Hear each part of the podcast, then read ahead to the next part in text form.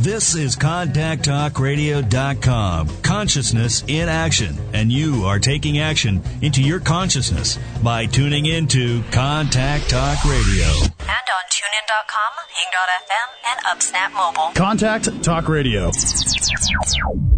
Welcome to The Soul's Journey with Tom Jacobs. A fresh look at astrology shaped by channeled wisdom on the soul and its human journey. Enjoy inspirational insights on how to change karma and make changes for the better. And now, here's Tom. Hey everybody, welcome to The Soul's Journey. This is Tom Jacobs uh, from tdjacobs.com. I'm an evolutionary astrologer and channel. And um, what I'm really doing is helping you raise your consciousness, understand what you're doing here, how to enjoy life, how to heal things, how to be present. Uh, so when I say I'm an astrologer and channel, these are simply tools to help connect you with what you're here to do. Uh, I do believe that everybody is here to do something. Uh, everybody's here to figure out how to give a gift to others, and so that's what my job is. It's kind of a long intro, but thought I'd um, give you the instead of just giving you the sh- shorthand explain how I perceive um, my job function. Uh, so I do that through readings and teaching and writing books and uh, doing this show.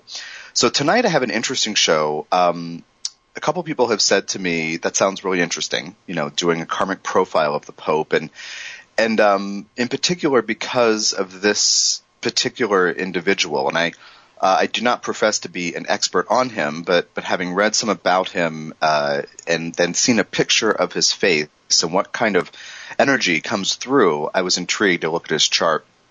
Uh, and so I have his chart. I'll give you his data here. Uh, but I'm really excited. I love doing karmic profiles of people because it gives us the chance to see how each and every person is exactly the same, but then has this unique journey. So when we look at somebody who ha- who is in a position such as the Pope, you know, where it's capitalized, etc., and he has all these special titles and honorifics and all these things.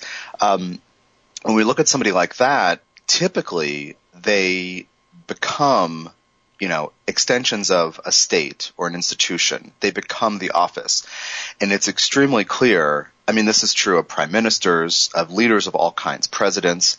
Uh, in different cultural contexts, there are different expectations and requirements uh, for you know people to fulfill an office or to be you know kind of fit into uh, an ethos of what you know the, the cultural expectation.